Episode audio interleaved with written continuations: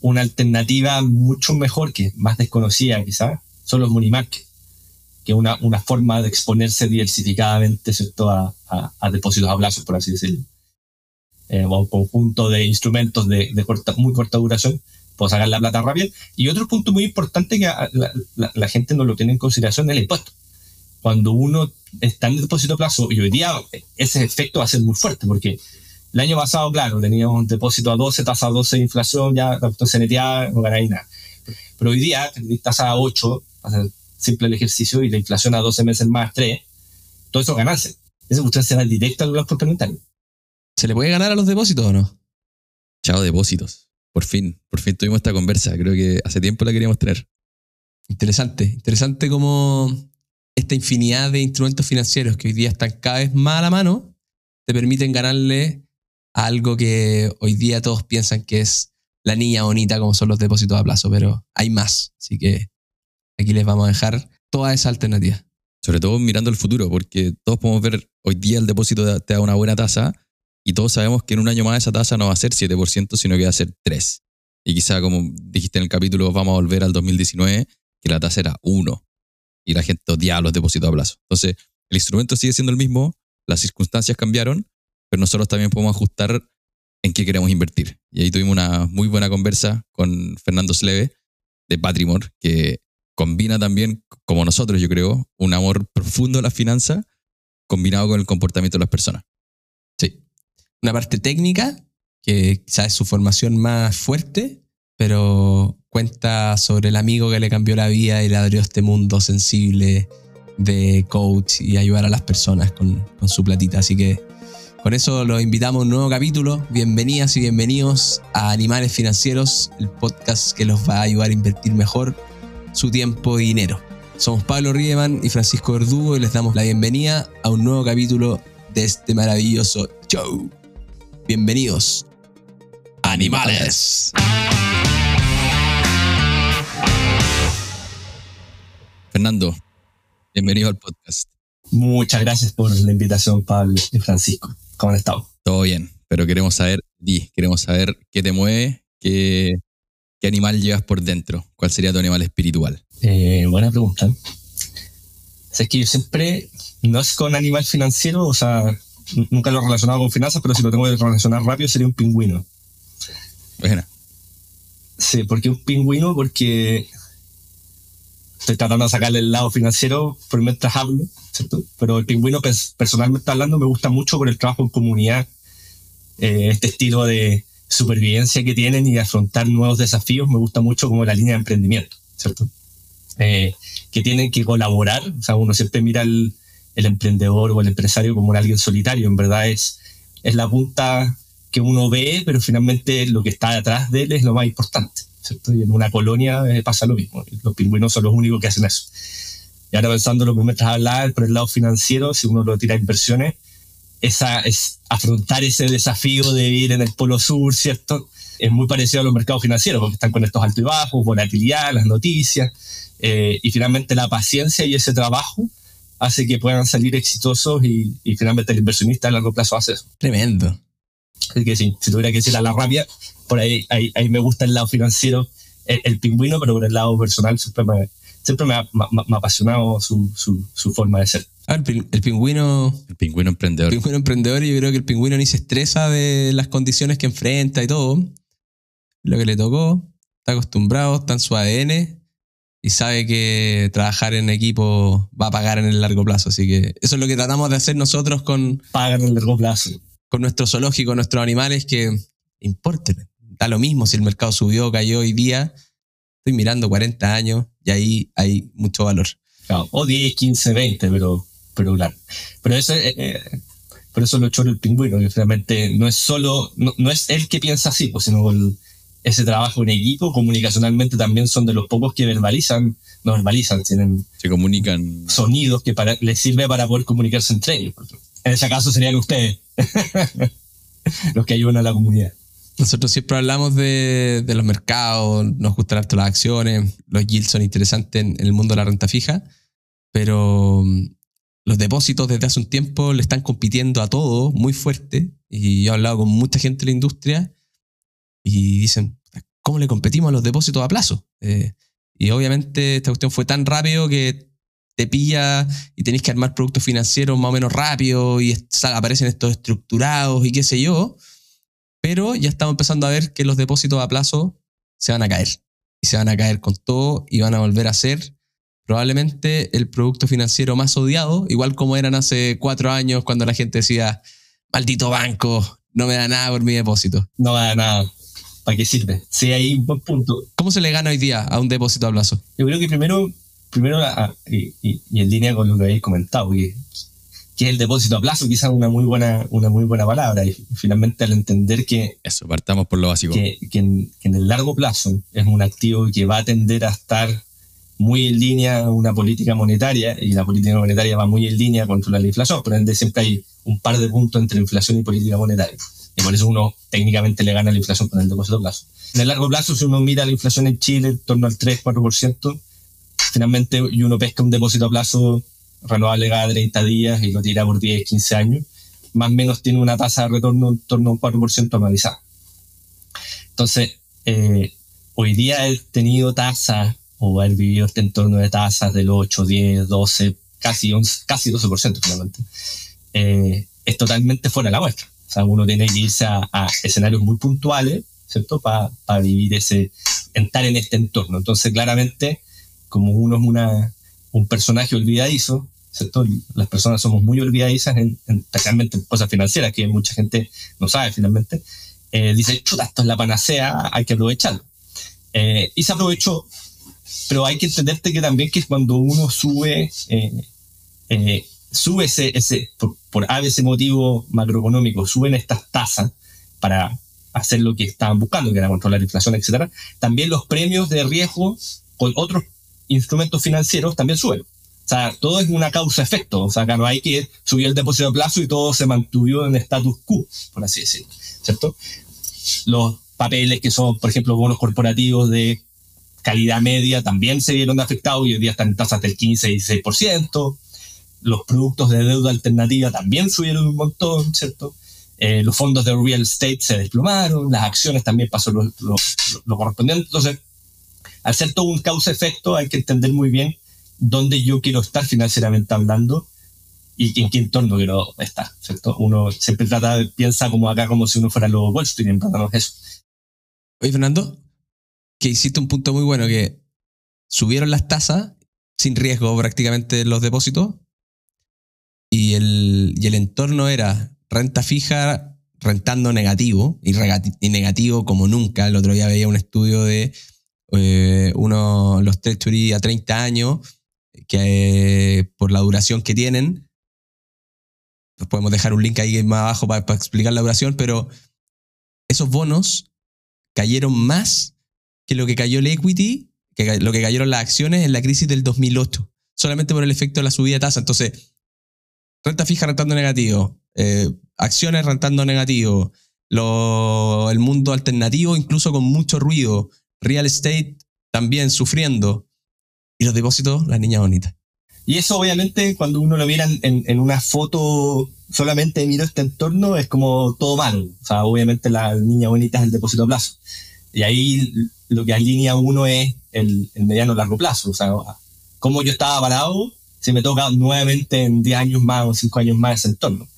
Eh, uno nunca va a estar cambiándose de estar 100% invertido en acciones a 100%, invertido en depósito a plazo. O sea, es muy raro. Eh, entonces, mucha gente, los que estaban invertidos, por supuesto, vivió el entorno de volatilidad en sus instrumentos financieros porque estábamos en un entorno que es muy de outlier o, está fuera de la muestra totalmente. Y obviamente los que están en caja están todos felices porque obviamente no perdieron capital, tuvieron las tasas de los depósitos que están súper buenas. Pero ahí la pregunta es, antes de eso, ¿estaban en algún instrumento distinto? ¿Y con qué instrumentos se sienten cómodos si hoy día uno quisiera aprovechar esas oportunidades?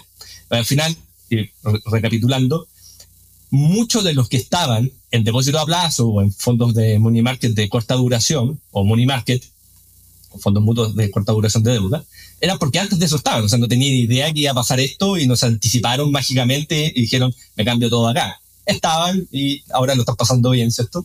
Pero es simplemente un causa-efecto. Entonces, por eso también es muy importante, claro, hoy día se acaba la fiesta, pero ¿qué, qué riesgo quiero correr para aprovechar esa fiesta que también se desata?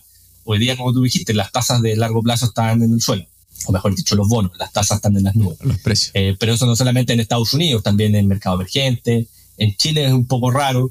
Entonces, ¿cómo uno quiere afrontarse o armar ese, esa cartera diversificada para minimizar riesgos finalmente y exponerse a estos activos que hoy día pueden ser una oportunidad, entendiendo que estamos en una situación, el otro día Goldman Sachs había sacado un, no sé cómo hizo específicamente el, el estudio, pero pescó alrededor de 4.000 años de historia de tasas desde casi los griegos construyó tasas de interés, ¿cachai? Obviamente ya la última parte de los últimos 100 años es re fácil, pero antes de eso no sé cómo lo hizo, eh, no, salía específicamente. Pero estos picos de inflación tan abruptos y estas subidas de tasa eran los más acelerados en la historia de, la, de, todos estos tiempos. Este, el que había ocurrido ahora. El que había ocurrido ahora. Y en la era moderna, o sea, con bancos centrales, etcétera, también es uno de los más rápidos y acelerados que se haya visto. O sea, nunca había visto la historia humana, por así decirlo, una subida de tasas global, porque todos los países vivimos lo mismo, en un periodo de tiempo tan acotado que fue menos de un año. Oye, Fernando, me gustó cómo lo dividiste de, ya, si miramos para atrás, la gente que hoy día está invertida en depósito a plazo y money market, probablemente ya mucho tiempo invertida en eso. Y si alejamos la foto, cada vez se van viendo, van bajando como en, en, el ranking. Y en verdad los que están invertidos en algo más riesgoso en 10 años ganaron mucha más plata de los que todo ese tiempo estuvieron en depósito a plazo. Exacto. Estoy muy de acuerdo. Y es el precio al final que uno paga por invertir en estas cosas riesgosas que de vez en cuando, puta, te veis como el, el que no supo nada porque perdiste plata. Exacto. Pero la, la, otra mitad es estar para hoy día y mirar hacia adelante. Exacto. Y tenemos la tasa, esas tasas más altas. Yo le, le hablaba a Francisco de, bueno, los bonos se están viendo cada vez mejor. Bueno. Onda, el equity, las valorizaciones todavía están como media, se pueden ver un poco caras las proyecciones de crecimiento futuro tienen sus dudas, inteligencia artificial, lo que sea, pero las tasas están más altas y eso te garantiza una, un nivel de retorno en la renta fija base más alto. Exacto. Entonces mi pregunta es esa. Ok, me paro hoy día, te creo, te creo Fernando que depósito a plazo al futuro no es. ¿Cómo verías tú un, un, mejor allocation a futuro? O sea, ahí, ahí dijiste un punto clave, que, que, que, es la pelea, yo creo que hoy día también que existen todos los analistas de mercado, porque el, de hecho, hay diferentes informes que te hacen estrategias macros de valorización de todos los activos financieros y te dicen, oye, tú tienes que estar 100% en bono y cero renta fija, o sea, renta variable. Cero. Cero, por ciento expuesto. De hecho, ese, ese como algoritmo está desde, eh, o, esa lógica está con backtesting desde de los 70. Eh, obviamente el 70 marcó lo mismo y para diferentes puntos muy escuálidos en el tiempo marca lo mismo. Normalmente siempre es mejor estar en renta variable. A largo plazo, sí. Si uno tuviera que ser discrecional, sin perfil de riesgo, sin pensar en, esas cosas, sino viéndolo muy frío. a nivel general. Esto obviamente No, es no, es una recomendación para tú. Sí, no, es recomendación, tal cual. Y hoy día, claro, hoy día si uno se va a, a, instrumentos financieros como la renta fija y desde, desde los depósitos, uno va agregando riesgo bancario, empresarial, duración, después bajamos calidad, etcétera, y los productos complejos como son los alternativos. Hoy día un escenario, yo diría, maravilloso, porque hay muchos productos, por ejemplo, acá en Chile es un poquito más difícil verlo tan fácil, porque tenemos el efecto de las FP.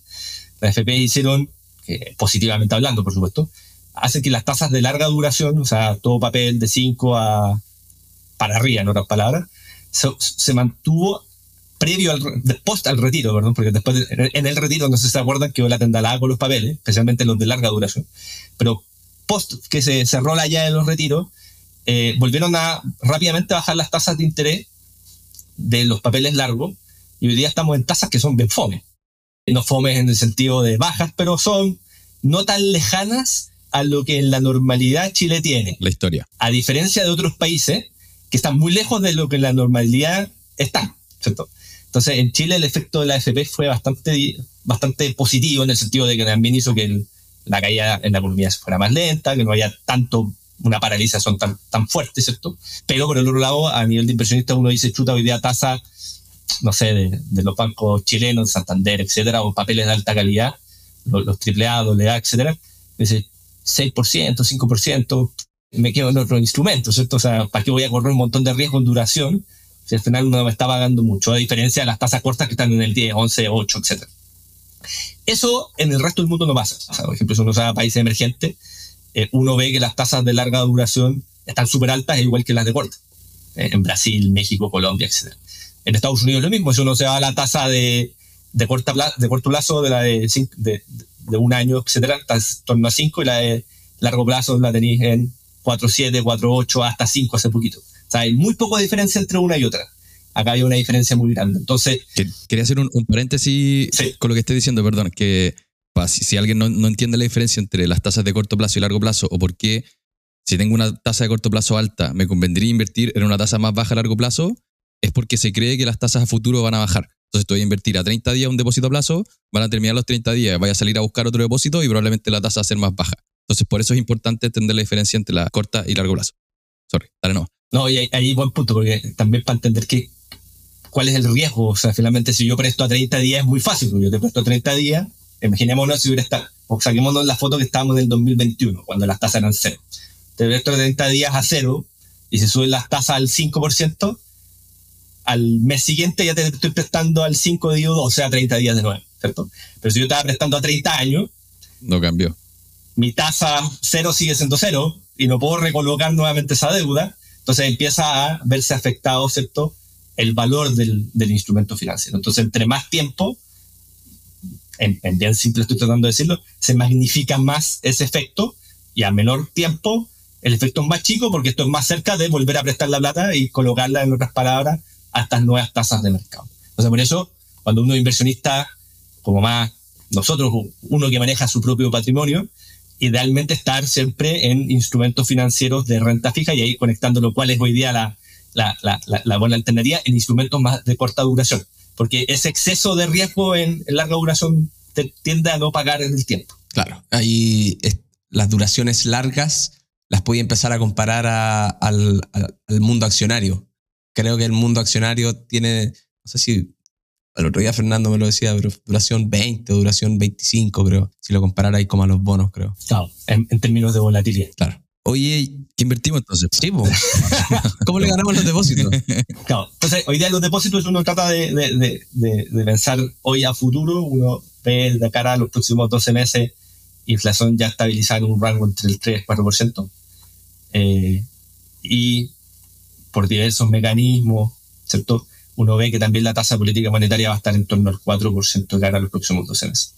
Entonces, eso te quiere decir que el depósito a plazo de acá a final de año más o menos va a estar en el 7,5 y ya pensando octubre, ¿cierto?, del, próximo año, ya iríamos a estar muy cerca del 4. Entonces, eso, si uno lo toma en, palabras de hoy día, ¿cierto?, y, y, para hacer un ejercicio así como, como, como tratar de hacerlo súper simple. Si uno hoy día va al, al banco, ¿cierto? Y, y, dice, oye, ¿a cuánto está el depósito de plazo a 30 días? Acá en promedio, sé que hay más altos, más bajos, pero más o menos te va a decir, oye, está entre un 0,7, un 0,75, más o menos, uno lo va a en una sucursal, ¿cierto? Eso si yo pongo mi plata a trabajar a 30 días. Ahora, si yo constantemente voy renovando, lo más lógico es que ya la renovación de un año más va a ser en torno a un 0,4, 0,3. ¿Ya? Entonces, voy a lograr un promedio entre el 0,7 el 0,4, más o menos me va a quedar como ¿cierto? un poquito más de, de, de, un 0,5% anual. Ahora, si yo me voy automáticamente a la tasa y yo digo, oye, si es que quiero poner mi plata a trabajar a un año en depósito de plazo, automáticamente ya la tasa es más baja. Ya no me dan el 0,7 anual, sino dan el 0,6 anual. Porque obviamente los bancos también... Están incorporadas las expectativas. Ya están incorporadas las expectativas de esas bajadas de tasa. Entonces, a un año hoy día los bancos en promedio, vuelvo al punto, va a depender del banco, por supuesto, ahí uno puede sacar más punta al lápiz, pero están entre este 0,6, 0,55, 0,57, yo también he visto en algunos bancos, eh, que hoy día es la tasa del depósito a plazo mensual, ¿cierto? A un año si uno deja rajando la plata. Entonces, ya después de eso, cuando si, pasa un año y me pasan mi 0,57 mensual, va a tocar de nuevo recolocar esa plata y ya la tasa ya no va a ser el 0,57 o 0,60, sino ya va a estar mucho más baja, ¿cierto? Entonces, hoy día ¿qué es lo que, creemos que, es atractivo? Y, conectándolo con lo que había comentado, lo que había pasado en Chile, las tasas también bajaron muy radicalmente en las más de mediano plazo. Eh, entonces las de corto plazo hoy día uno las ve como atractivas, las de mediano plazo dice, es como lo mismo de siempre. ¿Dónde está un poco ahí la oportunidad, creemos nosotros? Eh, específicamente en tratar de, tratar de alargar lo máximo posible dentro de lo que es atractivo es estos retornos altos. Entonces estamos hablando de tasas de a dos años, etcétera, y como una forma de exponerse a eso mediante fondos mutuos de mediana duración. Esa es como la, la categoría eh, que, que, recopilaría ese, ese tipo de activos. Los fondos mutuos mediana, mediana duración más o menos están expuestos ¿cierto? a este rango entre uno o tres años, dependiendo el, fondo mutuo cómo se mueva, eh, de préstamos, por así decirlo. Y después, donde nosotros nos gusta jugar, donde creemos que también hay, hay valor, donde uno puede, tiene que ser muy correcto en las selecciones, eso sí, es ya pasar a empezar a bajar categorías de riesgo. O mejor dicho, empeorar el rating de las empresas. La calidad. La calidad. Donde ahí sí hay saltos más fuertes en tasa, donde hoy día uno ve, por ejemplo, todo el mundo inmobiliario que está muy complicado, ¿cierto? Eh, el mundo empresarial de peor calidad también está bastante complicado.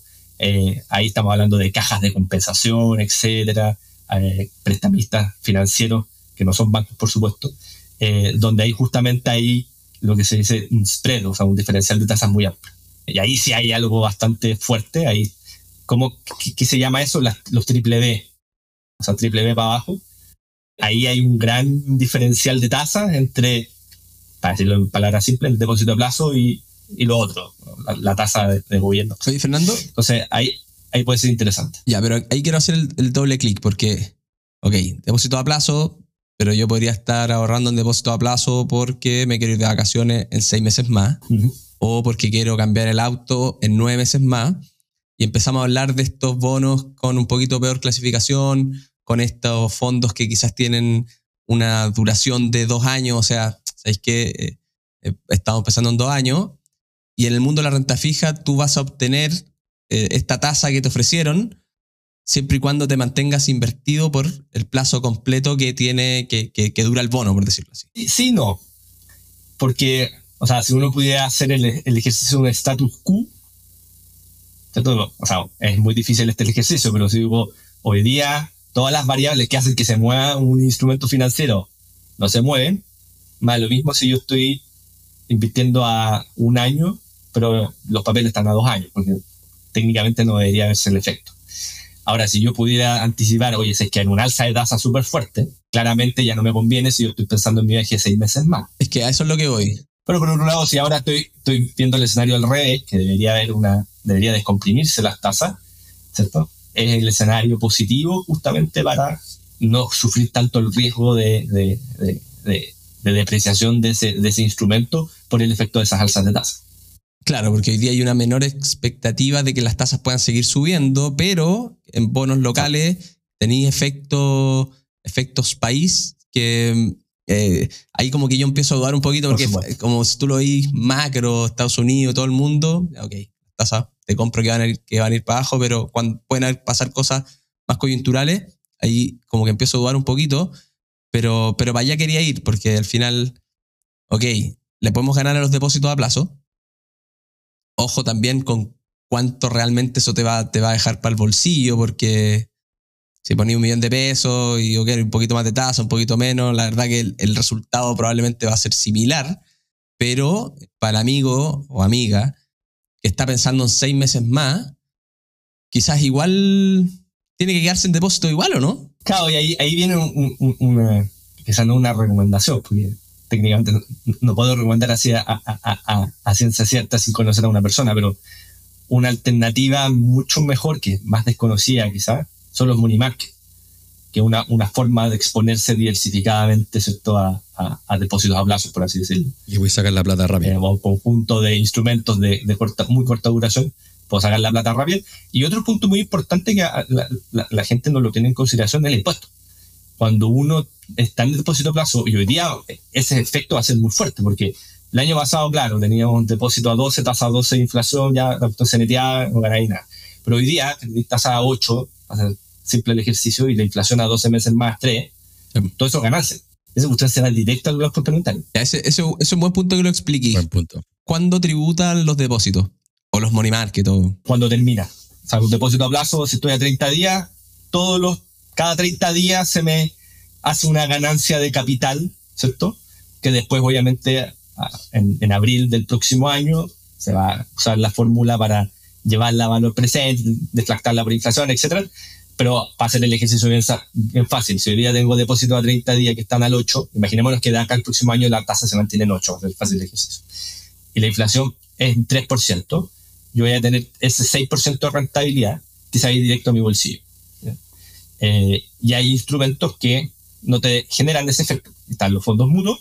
El fondo mutuo no es quien no pague impuestos, pero por último, por la renovación, como se va renovando dentro del fondo, no tengo ese efecto, ¿cierto? Eh, y ahí cuando retira la plata, voy a generar esa ganancia de capital. Y por otro lado están los fondos de inversión, que los fondos de inversión que tienen el beneficio tributario del 107, que son los que tienen alta presencia bursátil, ahí hay una tasa fija de un 10%. Y eso es súper importante porque ahí también uno va a tener que hacer el ejercicio de decir que me conviene más, en otras palabras.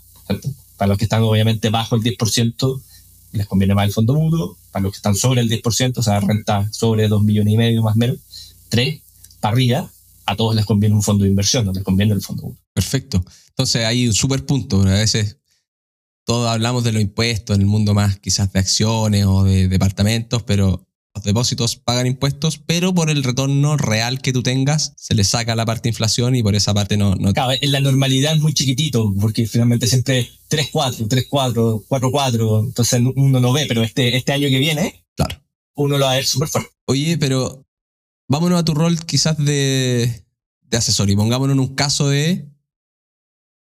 Tengo, tengo una plata y me quiero ir de vacaciones, quiero cambiar el auto en seis meses pero también no sé qué hacer con la plata porque quiero hacer algo en dos, tres años más.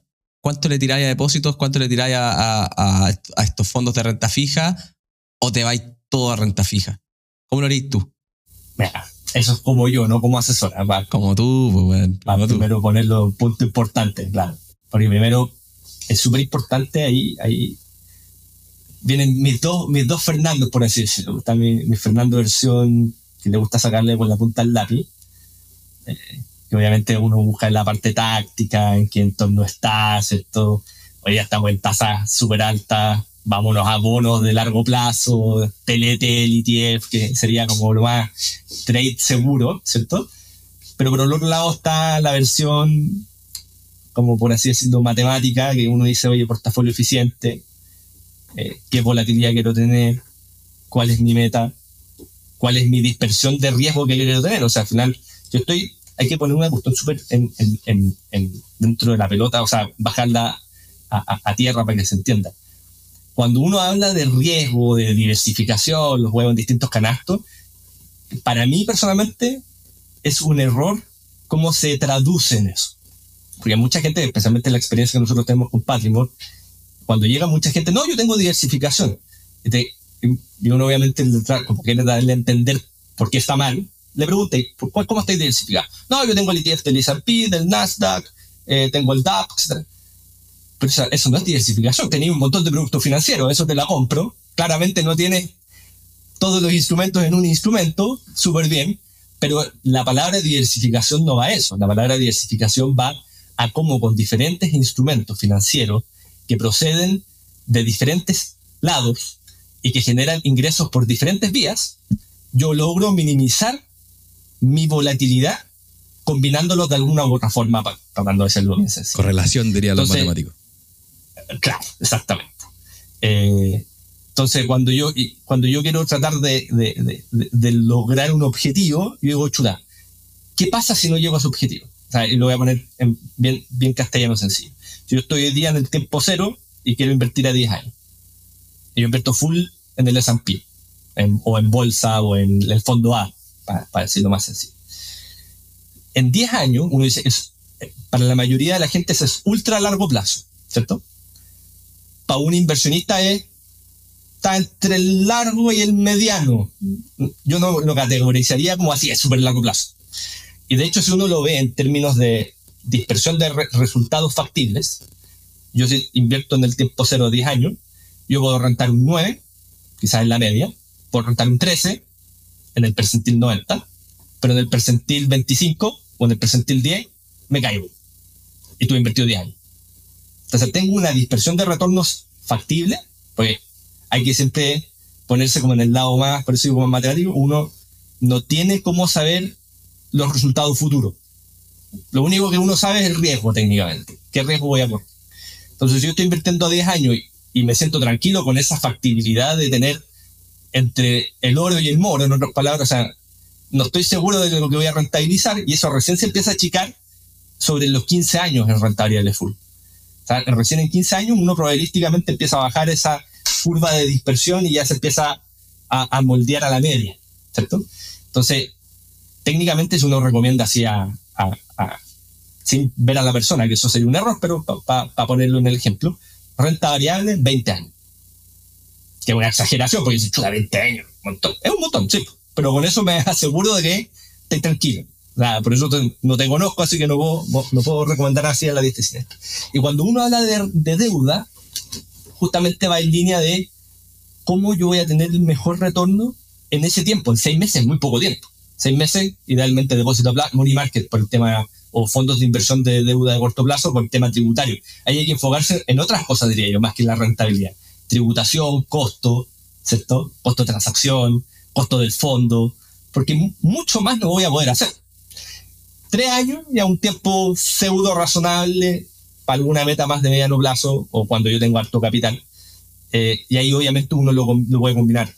Renta fija, ciertos fondos de buena calidad, fondos más de mediana calidad, alternativos de deuda, ¿cierto? Fondos inmobiliarios puede ser también una alternativa.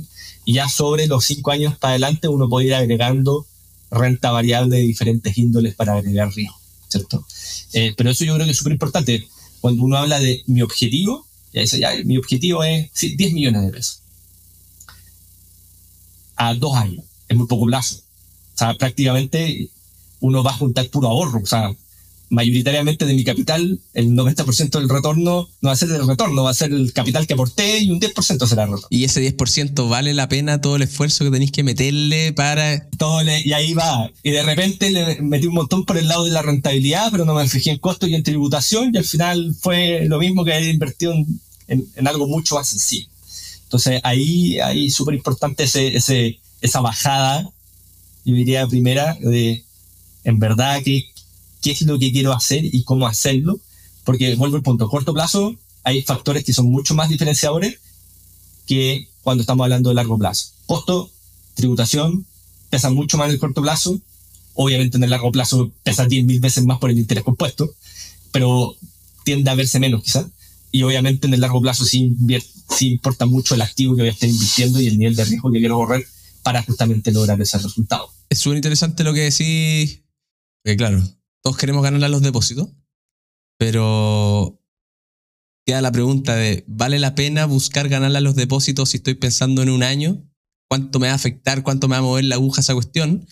Y, y ahí corrige, corríjanme ustedes si lo estoy entendiendo mal, pero este ganarle a los depósitos quizás hace mucho más sentido cuando estoy pensando en plazos de dos, tres, cuatro años. Sobre, ojalá dos, dos, dos tres, cuatro años. De mantenerme invertido, porque ahí sí Hoy día la yield que podía encontrar en instrumentos de renta fija está súper interesante en algunos lados y le podéis sacar la cresta a los depósitos y estáis dejando mucha plata arriba de la mesa. Dijiste un punto clave y ahí lo conecto con lo que dijo Pablo al principio.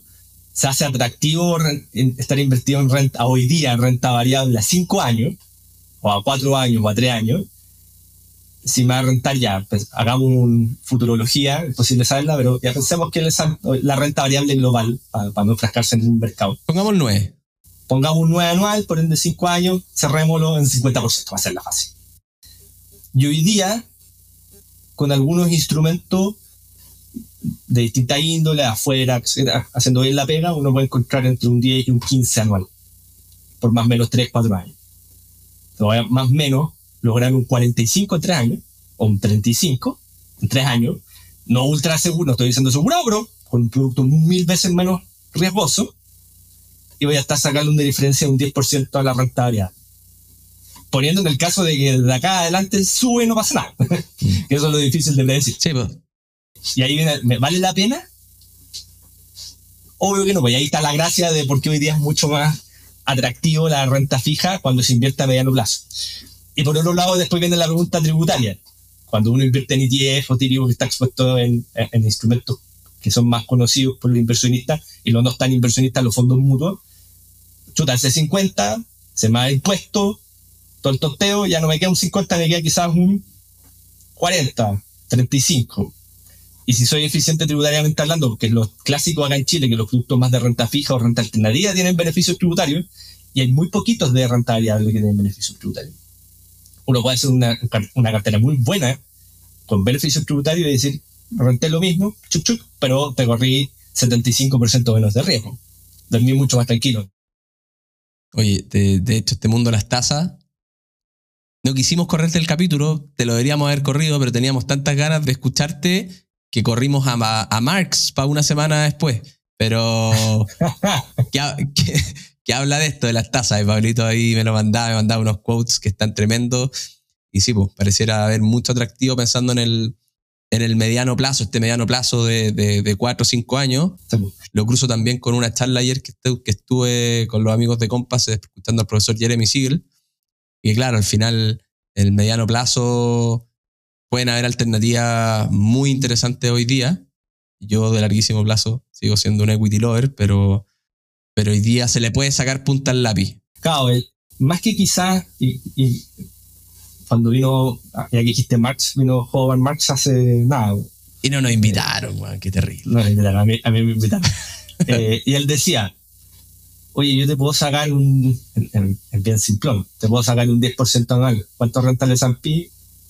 un 9, pero 9 así, que en promedio a largo plazo renta 9, pero de repente si agarráis 60, 60 veces de, de promedio de rentabilidad cero, o menos 20.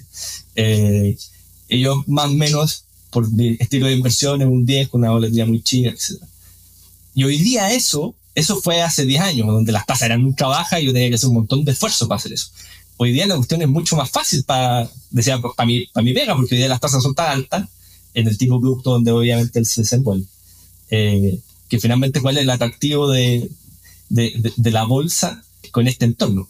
O mejor dicho, cuánto yo tengo que exigirle al crecimiento para compensar el riesgo. Al final, claro, uno puede decir, ya, puede subir un 10, pero chuta, si me están dando un 10 sin riesgo, tengo que exigirle a la, a la bolsa mucho más para que compense el riesgo que estoy corriendo. Y ahí se, se empieza a escapar el, el tema de valorizaciones, rendimiento, etcétera, es decir, ¿cómo va a crecer en este entorno las empresas así? Si en el entorno súper favorable que fue la década anterior, las tasas en cero y todo el tonteo crecieron como a su máximo potencial. en muy buen entorno. Como en este entorno que es mucho más ácido, van a rentar más que en el entorno donde tenían todo favorable. Productividad, decía el amigo Siegel. Puede ser productividad, puede ser un montón de cosas, pero ahí viene es como el póker acá, el pagar parte de las cartas. Cuando queréis correr ese riesgo, anda. Pero tenéis que tener el horizonte súper largo porque si no puedes pasarlo mal en el corto plazo. Es muy buena esta discusión. Y mm, tenemos, tenemos de distintos lados. Me pasa igual cuando. Amantes de distintos tipos de activos. Sí. Así que por eso lo hace muy entretenida. Creo que me gustan los dos. A mí me encantan los dos. Y de hecho yo, yo, me, yo me iría por el equity más siempre, pero, pero es muy especial el entorno en donde estamos también. Claro, totalmente. Y cuando uno le pregunta a la gente cuáles son sus objetivos, muchas veces uno dice lo que tiene en la cabeza, como puta, lo que decía Francisco, cambiar el auto. El de más largo plazo que me dicen es como puta, comprar el pie de un departamento en cinco años más, que eso ya es largo plazo. ¿Cómo convences a la gente que invierta pensando en 20 años más, por, no decirle la jubilación, que es como el único tema que en verdad la gente le, pone nombre, y aún así dice como, ah, falta mucho, cuando tenéis 30, 35 años? ¿Cómo tratáis de meterles ese largo plazo a las inversiones? Súper super buena, muy buena pregunta. De ahí, ahí, ahí lo que, está como metodología ya, nos salimos del área más financiera y un poco área más coaching, diría Porque esto es como baby steps, uno trata de, de, ponerle en, el, eh, en, en, la mentalidad. O sea, es imposible pensar en 40 años, nadie piensa en 40 años. 30 menos, 10, dificilísimo.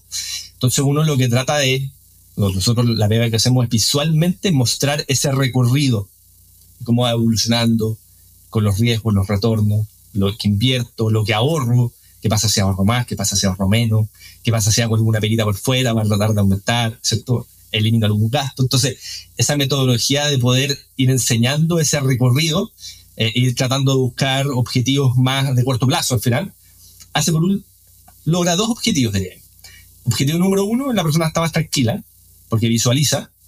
Objetivo número dos, baja el riesgo, pues yo no estoy pensando en 40 años, y ahí obviamente es como el match 40 años, perfil de riesgo agresivo, uno, bien simplista mi comentario, por supuesto, pero, pero va a ser el, ejemplo burdo. Eh, pero automáticamente uno le baja el cambio, porque en cinco, quiero lograr esto en cinco años. O sea, no puedo tener una dispersión de retornos muy amplia. Entonces, automáticamente están más tranquilos. Eso conlleva a que lo duermen muy bien o estén mucho más relajados. Y eso los motiva por el otro lado a que sigan invirtiendo. O sea, un círculo virtuoso. En Porque podéis ver la meta. Podéis ver la meta más rápido. Eh, y por ende se motivan más. Normalmente, eh, cuando uno está en entornos volátiles, es muy duro para alguien que está recién partiendo. Entonces, eh, o para alguien que tiene mucho capital no tiene sentido, por supuesto, pero para alguien que está recién partiendo, tener esa volatilidad que va cambiando día a día, como uno lo vuelve loco, especialmente el que no está acostumbrado en la línea. Entonces, ese recorrido, eh, eh, yo diría que es como la, la, forma que hemos logrado de, de, poder incentivar ese, ese ahorro, esa inversión en el tiempo. Y te diría que, que esto es algo que, que, la mayoría de la gente lo tiene como seteado en la cabeza. Para jubilarme, si tengo 30 años, necesito 40 años. Si tengo 50, necesito llegar a los 65. Y sé que el motor de ahorro que es lo más importante cuando uno invierte, por supuesto. Invertir bien, por supuesto, pero el, motor de ahorro es muy importante. Sobre todo al principio. Con técnicas de ampliar esa capacidad de ahorro, puedes llegar en 5 o 10 años a tener un capital gigantesco. No jubilarte quizás, pero pucha, para financiar el 60% de tus gastos. Y eso, cuando uno lo ve así, dice, chuta, no necesito jubilarme. Si yo ya ganando la mitad de lo que gano hoy día, ya soy feliz, pues si puedo hacer otras cuestiones.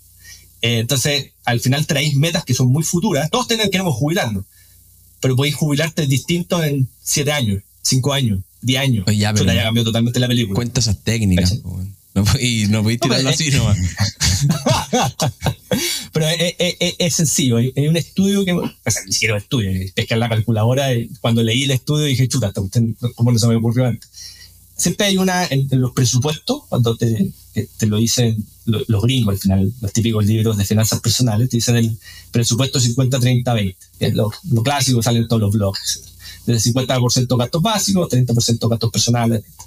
Y esta cuestión ya, perfecto, un presupuesto es para ordenarse, maquetearse en la cabeza alguna estrategia, pero finalmente si tú pescas este 20% y lo traduces en tiempo a una rentabilidad media de un 7, para tratar de tirarlo en línea conservadora o balanceada conservadora, más o menos en 20% de ahorro demoráis alrededor de 20 años lograr un patrimonio suficiente para financiar el 100% de tu gasto. 100% de tu gasto cuando jubiles. De aquí a 20 años más. Es que mantenís tus gastos actuales. O sea, puedes tener, si tenéis 30 años, tenéis 50 y mantenís tus gastos perpetuos ajustados a inflación. Después, si te vayas, entonces, si queréis lograr, en palabras sencillas, financiar el 50% de tu gasto, necesitáis más o menos, no es lineal la, el ejercicio, pero no son 10, son alrededor de 13, ¿cierto? Por el interés compuesto, 14. Pero por otro lado, está la fórmula red, que uno dice 50, 30, 20 de gasto y 20% de ahorro, pero si uno va subiendo a 30, 40, 50% de ahorro, ese chicle se acorta mucho. Entonces, por ejemplo, el que ahorra, que alguien que puede estar partiendo puede tener esta calidad de ahorro. Un 50% del ahorro demora ahí 8 años en lograr tu libertad financiera. O sea, en 5 años hiciste... Porque tus gastos son mucho menores también. Obviamente. Eh, en, cinco años juntaste mucho capital, en otras palabras. Con 30% de ahorro demoráis alrededor de 15 años para lograr ese por ciento de tu, de tu libertad financiera. Estamos hablando, entonces, la lógica de decir, oye, 40 años o 50 años es lo mínimo para jubilarte, es correcto. Porque uno tiene seteado la FP. El 10%. Y claro, si uno pone el 10%, demoráis 50 años efectivamente en lograr tu, tu jubilación ahorrando, ahorrando, ahorrando, pero es mucho tiempo, 50 años. Imagínate todo lo que pasa en 50 años. Al final cambia tu pega, cambia tu ingreso. O sea, una, una volatilidad en términos de ahorro muy importante, sin contar lo que pasa en el mercado financiero.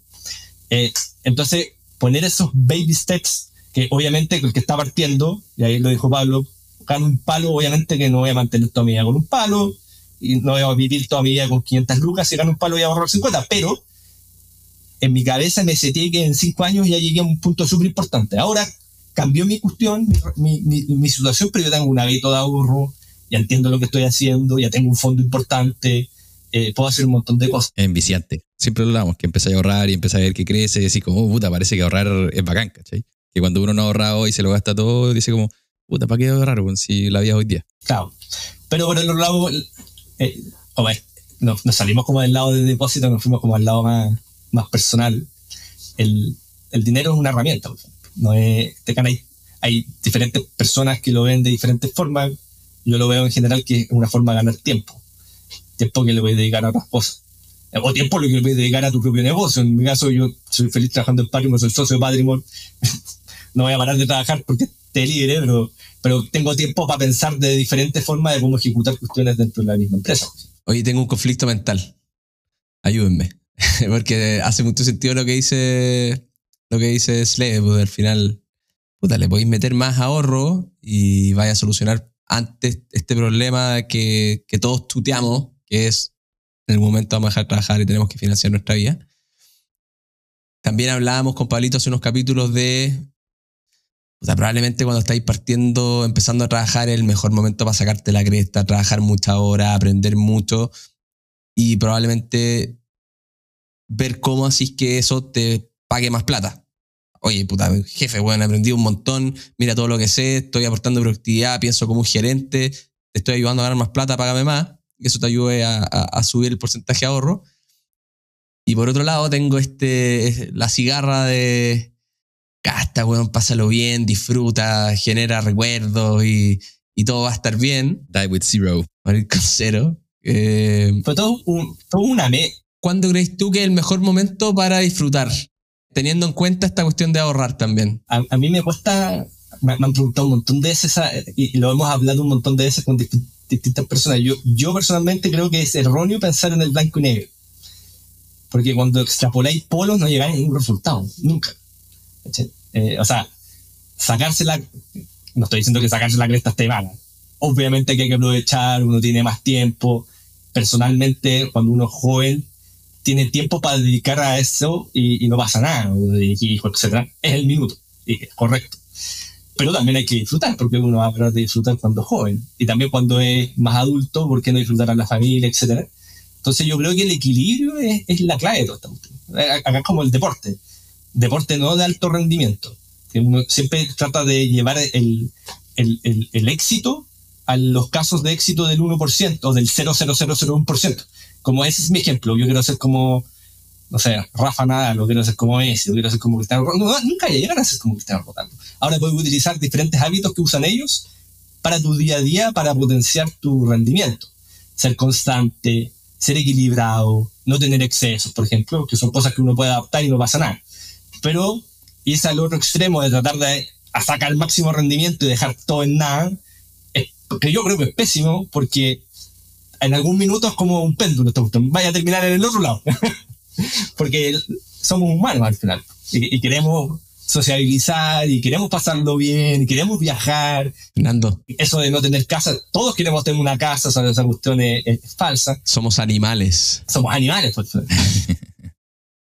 Somos irracionales dentro del mundo racional, ¿cachai? Entonces, yo creo que ahí viene la, ese, ese autoaprendizaje de uno, yo creo que es clave. Hay unos libros muy buenos que, que, que te hablan de eso, yo tuve la experiencia de tener un coach, por ejemplo, también. Antes que llegáis los libros y el coach, que yo creo que, que, vamos para allá, pero quería redondearlo un poquito con. Mientras hablaba y pensaba. Me jugué muchas más pichangas de las que necesitaba. Ah. Me tomé muchas más piscolas de las que necesitaba. Eh, a veces salía martes, miércoles, jueves, viernes, sábado. Y con dos salía, estaba bien y funcionaba. Y claro, pues, apuntar ese mix es el ideal, y, pero es súper fácil que a uno se le pase la mano para un lado o para el otro. Ahora, ¿con qué libros o con qué coaching podemos tratar de encontrar esos equilibrios? Sí. Eh, yo, por, por, por cosas de la vida, uno de mis mejores amigos estudiamos en, en Alemania, se llama Felipe. Eh, y bueno, los dos tomamos finanzas, etcétera nos quedamos trabajando en Alemania un tiempo, los dos en la parte financiera. Y cuando yo volví a Chile, él radicalmente tomó la opción de dejar su puesto allá eh, e irse a Tailandia. Eh, eh, a cambiar totalmente de vida. Adiós. a la vida, ¿cachai? Adiós. Dijo, adiós al mundo corporativo. y se fue a hacer coaching en Tailandia entre un mix de no optimización, sino como sacarle trote a tu vida como, entre comillas, espiritual, pero al mismo tiempo con todas las herramientas del coaching gringo, ¿cierto? De productividad. Entonces hizo un súper buen mixel de lograr como el equilibrio espiritual, pero tratar de sacar el máximo rendimiento a este empresario, etcétera, Que es como muy gringo. Así, muy Tony Robbins, por así decirlo. Como Steve Jobs, que era bien espiritual, pero también era muy gringo de productividad. Claro. Entonces cuando terminó su, todo su, su que todavía está en su camino y, todavía obviamente hace un montón de cuestiones, me dijo, oye Fernando, estoy haciendo estas cuestiones y tú eres mi mejor amigo, uno de mis mejores amigos, así que probemos. voy a ser tu primer cliente paciente en, en, en otras palabras. Y ahí, algo que me sonaba muy de lejos, no tan de lejos, porque él siempre, me, siempre tenía el bichito, siempre me recomendaba libros, entonces no sé si conocen este, el, el secreto de la mente millonaria, estas cuestiones de la atracción, etc. Al final, como vivíamos juntos, estábamos muy cerca en la U, al final, y salíamos a carretear, nos volvíamos conversando en los carretes. Siempre me, me, me, llevó a ese, a ese mundo y siempre me hizo leer esas cuestiones. Eh, y al final, automáticamente, gracias a él, estoy como que abrí esa mente, porque de repente uno cuando está en paño frío dice, ¿qué, qué, qué, qué está hablando este gallo? Espiritualidad, eh, bienestar, eh, pensar positivo, de la acción, uno lo, lo, mira y automáticamente lo cataloga como medio cucú este. Eh, pero es muy profundo en el sentido de que, para simplificar el, el, mensaje, es que dentro de todos estos procesos te ayuda a conocerte.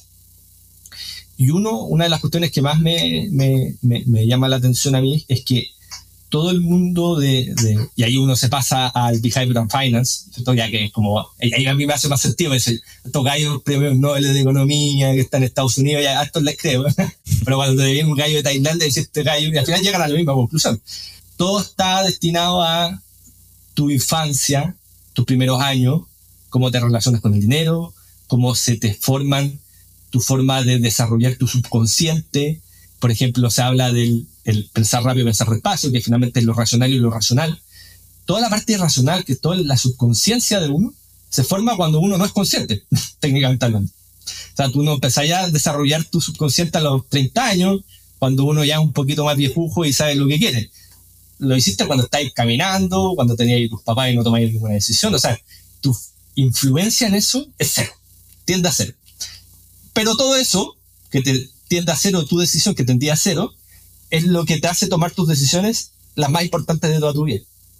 Y eso te conecta el, el, el, eh, todos estos libros o coaching, etc. Eh, o, o, mismo Tales, Kahneman, etc. Te, te, hablan de lo mismo, finalmente con otras palabras, otros, otros estudios, etc. Y eso se aplica a las finanzas y también, obviamente, a la parte profesional. Eh, y ahí uno encuentra el equilibrio, y ahí uno encuentra lo que quiere, y ahí uno se desarrolla, eh, y ahí parte todo un mundo que, que es súper entretenido. Y, y eso se conecta mucho con la finanza al final. Creo que un buen consejo es perderle como el, esa barrera que uno tiene a este tipo de libros, coaching, cursos, etc. Me acuerdo también a él, le hice mucho el kit de un libro que se llama Think and Grow Rich, o Piense y hágase rico, de Napoleon, Hill.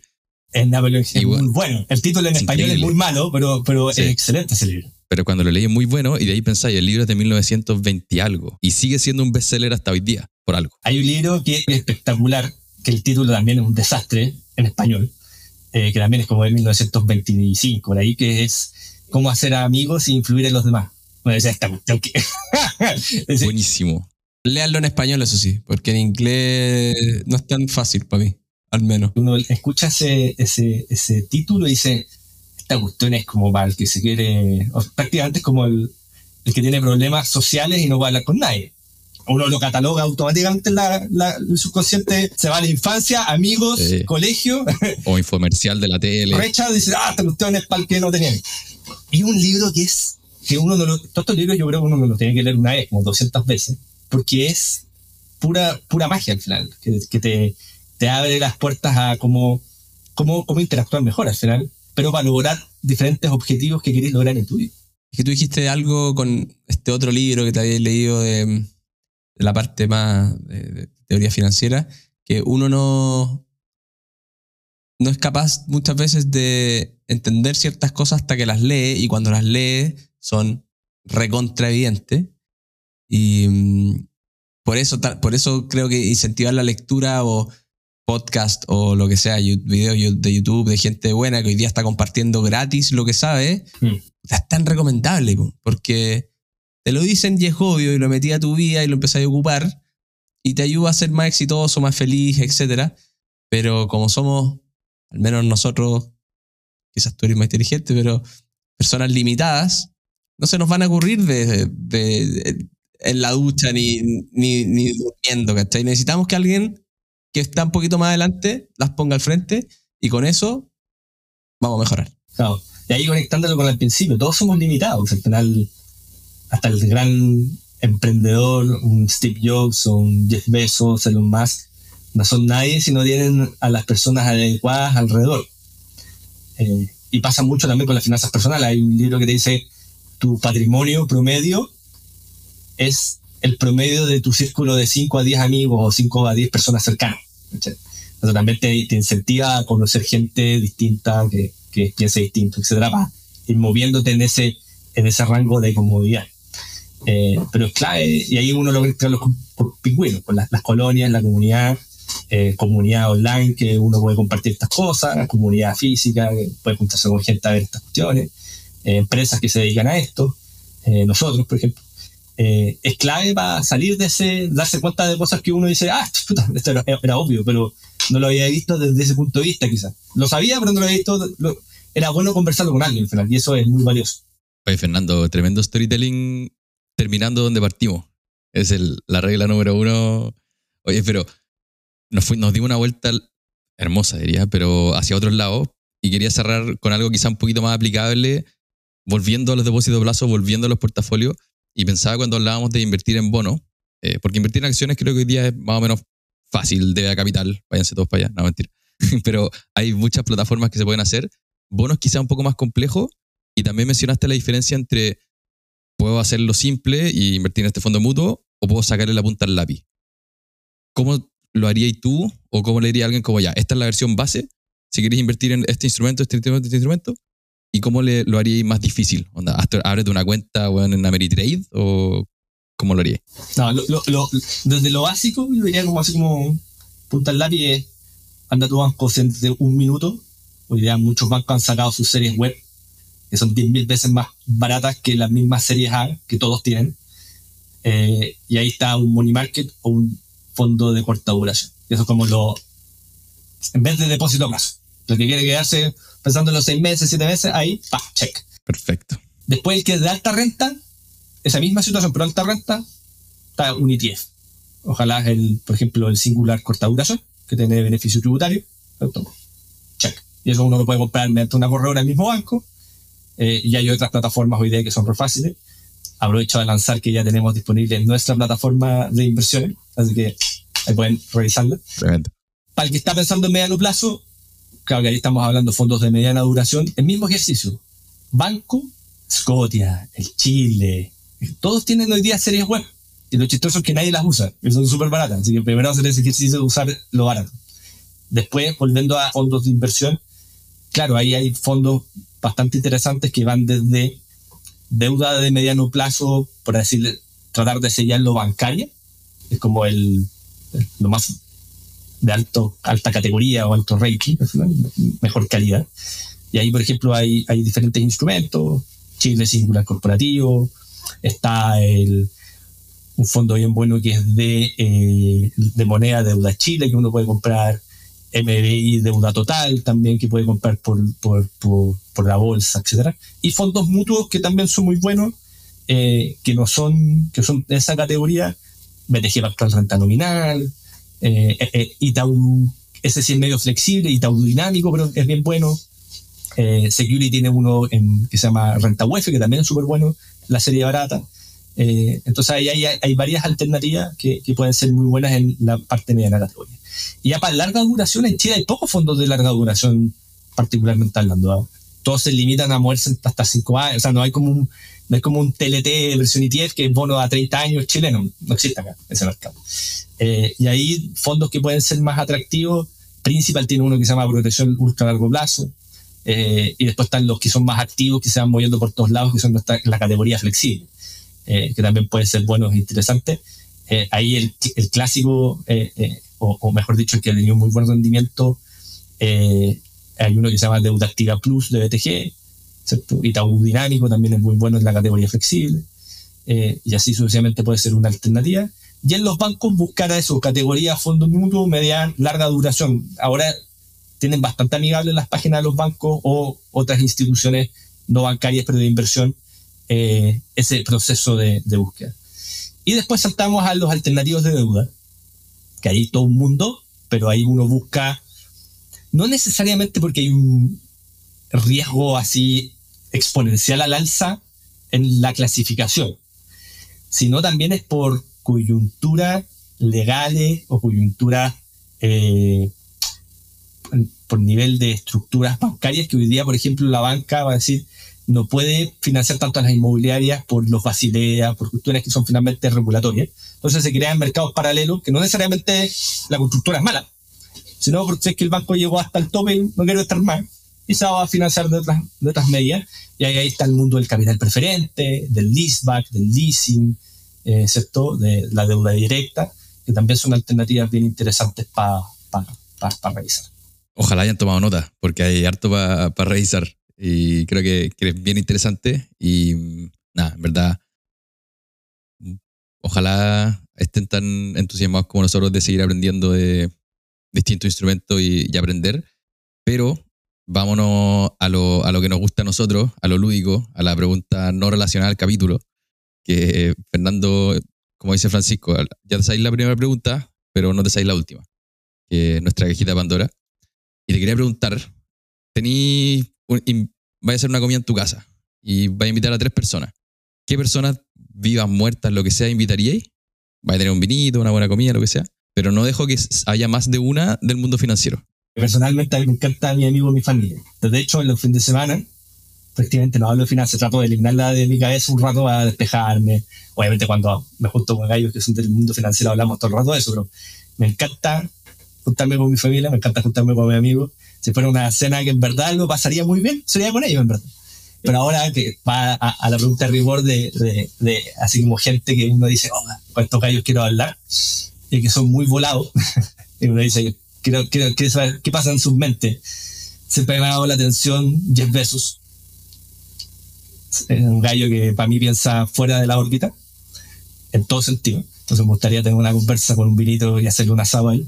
Otro lado que, que, que lo de, no, sé si lo expresan, pero creo que hay como de famosillos que, que no lo, lo toman en consideración así tan a la, a la rápida, famosillos empresariales, que uno siempre piensa en Apple de Steve Jobs, pero Tim Cook es radicalmente, no, no, no, no mejor, pero es igual de bueno y mejor en muchas otras cosas que no tenía Steve Jobs y a mí generó mucho valor. De hecho, cuando me leí su libro, a su accionista, quedé maravillado con su forma de pensar, la parte operativa, cómo optimizar los procesos, eh, cómo hacer más rentables las empresas. O una conversa ahí también entre esos dos, fantástica. Y solamente para ponerle pimienta a la, a la comida a alguien del mundo político, ojalá. que eso siempre son chistosos, para tener a alguien que piense un poquito sobre la, sobre lo, más cotidiano, porque uno cuando está en el lado más empresarial o financiero, como que un poquito más cuadrado. Y una de las gracias quizás de los políticos, que no comparto cero con los políticos, en el sentido de, muchas veces como su forma de pensar, pero justamente esa es la gracia de por qué me chocan tanto, porque piensan muy, muy distinto uno. Eh, y obviamente hay que agregarlos a la mesa para que haya discusión, porque no sean todos felices conversando. bueno, Fernando, muchas gracias por, por acompañarnos. Te, te lideramos para seguir con, con, un lindo día jueves. Perfecto. Y esperamos. Y eso, si tenías algún último mensaje que, que queráis mandar la gente que vaya a ver Patrimore, que vaya a, conocer la nueva plataforma. Sí, ahí estamos haciendo hartas cosas choras en Patrimore, tratando de crecer harto, con todos estos mensajes que son, no, salen de la nada, sino son muchos años formándolos también. Uno piensa que uno nació así con esa idea desde que es chico, falso, uno va formándose en el tiempo y es importante que los que estén escuchando esto también nunca piensen que es tarde, eh, nunca se encapsulen con su forma de ser, quizás, eh, o cómo lo, se, desarrolló en el entorno. Uno puede evolucionar un montón. Y por el lado de financiero, envolviendo el punto que es clave, eh, sacarle punta al lápiz en depósito a plazo no necesariamente es rentabilidad, es costo, es tributación, es riesgo, es querer pasarlo bien, que quiere pasarlo mal y qué es lo que uno quiere y saberlo muy bien financieramente hablando. Y, y por eso yo creo que también el, el tener una compañía, sea quien sea, obviamente nosotros hacemos eso, de ser, poder ser compañero en ese proceso, otros también, eh, es importante que uno pueda tener ese, ese, espacio para conversar con alguien, porque uno trata de siempre simplificar mucho las cosas. Ah, quiero jubilarme 40 años, pero hablamos rápidamente en la mitad que la historia es totalmente distinta. Quiero irme a vacaciones por seis meses, ah, depósito de brazo. La historia es totalmente distinta también por un objetivo tan corto. ¿Cómo yo puedo conversar con alguien? Bueno, hay gente que se dedica a eso, Patrimonio somos uno de ellos, pero hay otras empresas también que están saliendo ahí. Y hay una invitación también para pa, o autoeducarse o por otro lado poder tener la facilidad de conversar con alguien. Y el que se autoeduca también es súper choro poder compartir con gente. al final, volviendo al punto, somos una comunidad y, y, el hablar con alguien es como cuando uno es emprendedor. El hablar de ideas de emprendimiento con alguien no es que te la vayan a copiar, sino es, oye, puedo, cuando lo hablo, también me, me cruje la mente tengo que hilar las ideas y de esa forma se me ocurren nuevas ideas. Eh, y poder contárselo a alguien que es experto, por supuesto, me va a dar su punto de vista y me puede ayudar en el proceso. De todas maneras, si quiero comer mejor, preguntar a alguien que sepa de comida o meterle mucha hora a estudiar. Si quiero hacer deporte, hay gente profesional de eso. ¿Por qué no lo vamos a hacer con la plata? Exacto. O le metís mucha hora o le pedís ayuda a un profesional, pero hazlo porque esta cuestión te va a cambiar la vida, igual que comer mejor hacer deporte, tomar más agüita, leer más y todas las cosas que tratamos de incentivar en estos capitulazos. Así que, bien, pues. Fernando, muchas gracias. Oye, cuídense, encantado. Segundo patrimonio que hemos tenido por acá, después del, del gran Sergio Tricio, que siempre le mandamos abrazos y besos. Un abrazo. Nos vemos. Que estén bien, chicos. Chao, chao. Buena conversa. Pensé que íbamos a hablar de distintos instrumentos, el depósito, la renta fija y todo, y nos terminamos yendo a la parte emocional, que personalmente me encantó, pero no lo esperaba. Es que no sé si lo hemos tocado, pero sí lo hemos hablado en la interna. Al final, elegir vehículos de inversión va a ser cada vez más un commodity, hacer un asset allocation va a ser cada vez más un commodity, pero esta parte de manejar la parte del behavioral finance y de nuestras emociones y de todo lo que nos pasa, de ponernos objetivos, ahí está, ahí hay mucho valor. Eh, eh, y esa parte así, un, profesional eh, te, puede, te puede ayudar muchísimo. Así que, resumamos, pues, vámonos a, a las reglitas. Vamos a las reglas que aprendimos con el señor Fernando. Primero, los depósitos a plazo no son el futuro si piensas en el mediano plazo o largo plazo. Busca el riesgo que quieres correr, pero la fiesta gratis de retorno gratis seguro, se acabó. It's over. Otra buena, que mucha gente no lo tiene en la cabeza, pero es que los depósitos a plazo tributan. Y tributan cuando vencen. Tomas un depósito a plazo a 30 días y eso va a entrar a tu global complementario. Obviamente solamente por la utilidad que le gane a la inflación. Pero algo muy importante tener en cuenta porque hay un... Este año. Claro, este año te puede pegar mucho. Sobre todo. Y estar invertido quizás en money markets que son fondos que están invertidos en depósitos, pero que no te gatillan el, el impuesto todo el tiempo, puede ser quizás más eficiente. Totalmente. Tercero, 10 años puede no ser largo plazo. Siempre nos preguntan, oye, ya, ¿cuánto es largo plazo? ¿Cinco años? ¿Cinco años largo plazo? Pero en verdad, si uno piensa de verdad como un inversionista profesional, 15, 20 años, en verdad, uno empieza a ver cómo en los escenarios negativos el riesgo empieza a disminuir. Eso y además que en 15, 20 años o más, el interés compuesto empieza a ser la magia real. Así que por ahí está como el horizonte temporal óptimo de tratar de eliminar la parte más fea de lo que te podría pasar en el largo plazo, porque no sabemos lo que va a pasar, y también del amigo mágico que va a multiplicar esto por, por muchísimo. Y última reglita, el mundo no es blanco-negro. Eh, hay millones de colores y tenéis que encontrar, lograr el mix en tu vida que te permita vivir, disfrutar, morir con cero, pero también ahorrar eh, y asegurar tu futuro porque estamos todo el mismo camino tratando de ganar más plata, tratando de no gastarla toda, porque en algún momento vamos a dejar de trabajar y hay que vivir de lo que no nos gastamos. Amén. Esperamos que se hayan entretenido, que lo hayan pasado bien, que nos escuche la próxima semana. Aquí Pablo Riemann al frente mío con su fondo azul clásico de Instagram y YouTube. Francisco Verdugo, Rorris editando para que suene bonito, Nelson para que nos veamos bonito. Y espero que nos sigan y nos escuchen la próxima semana, queridos. animales.